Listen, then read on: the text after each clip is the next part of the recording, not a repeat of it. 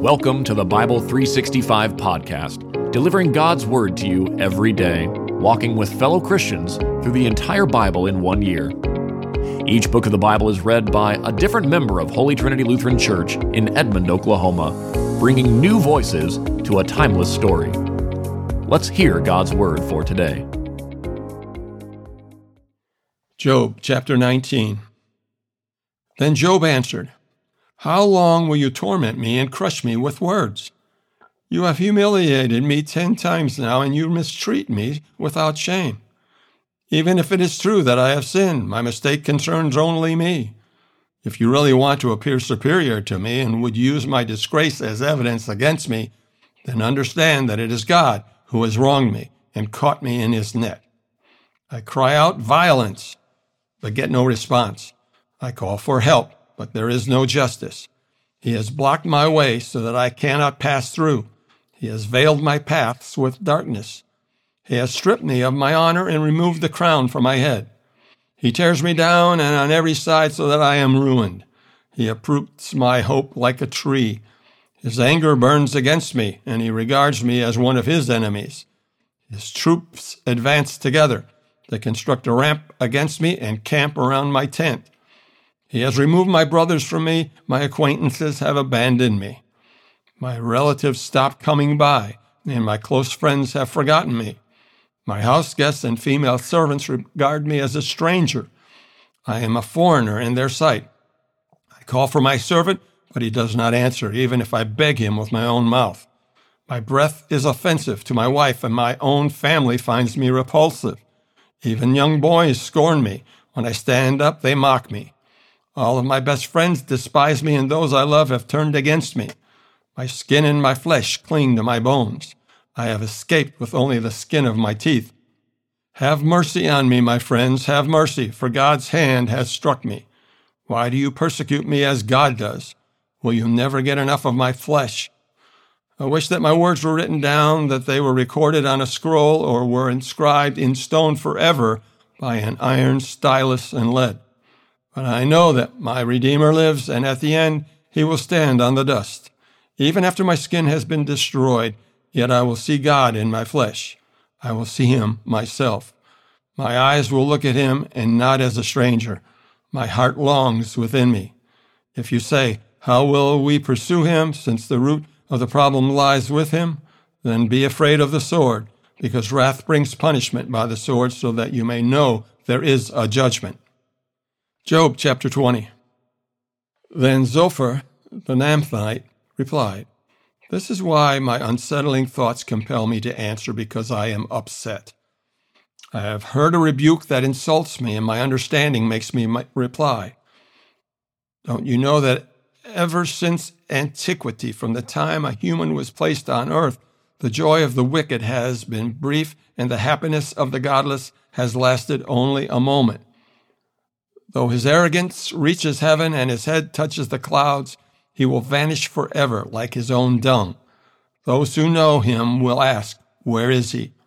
He will fly away like a dream and never be found. He will be chased away like a vision in the night.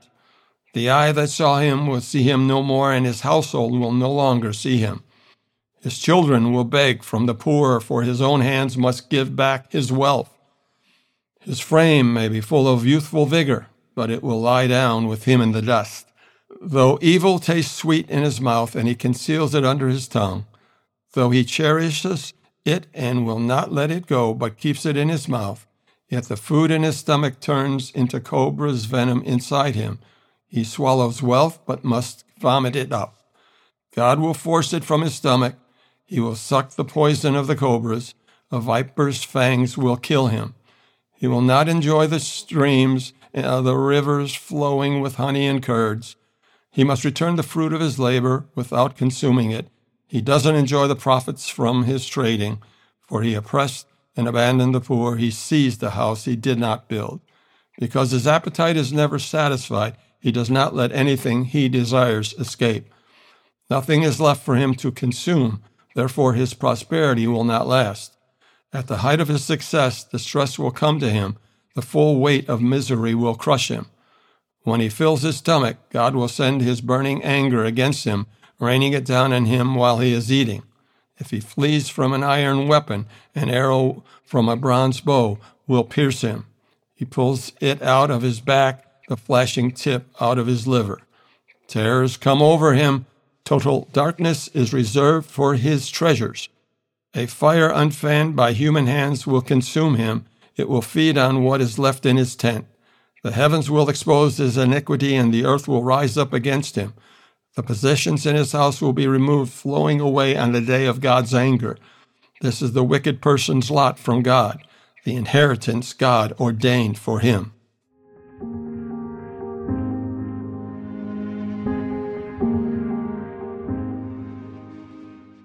Luke chapter 23, verses 39 through 56.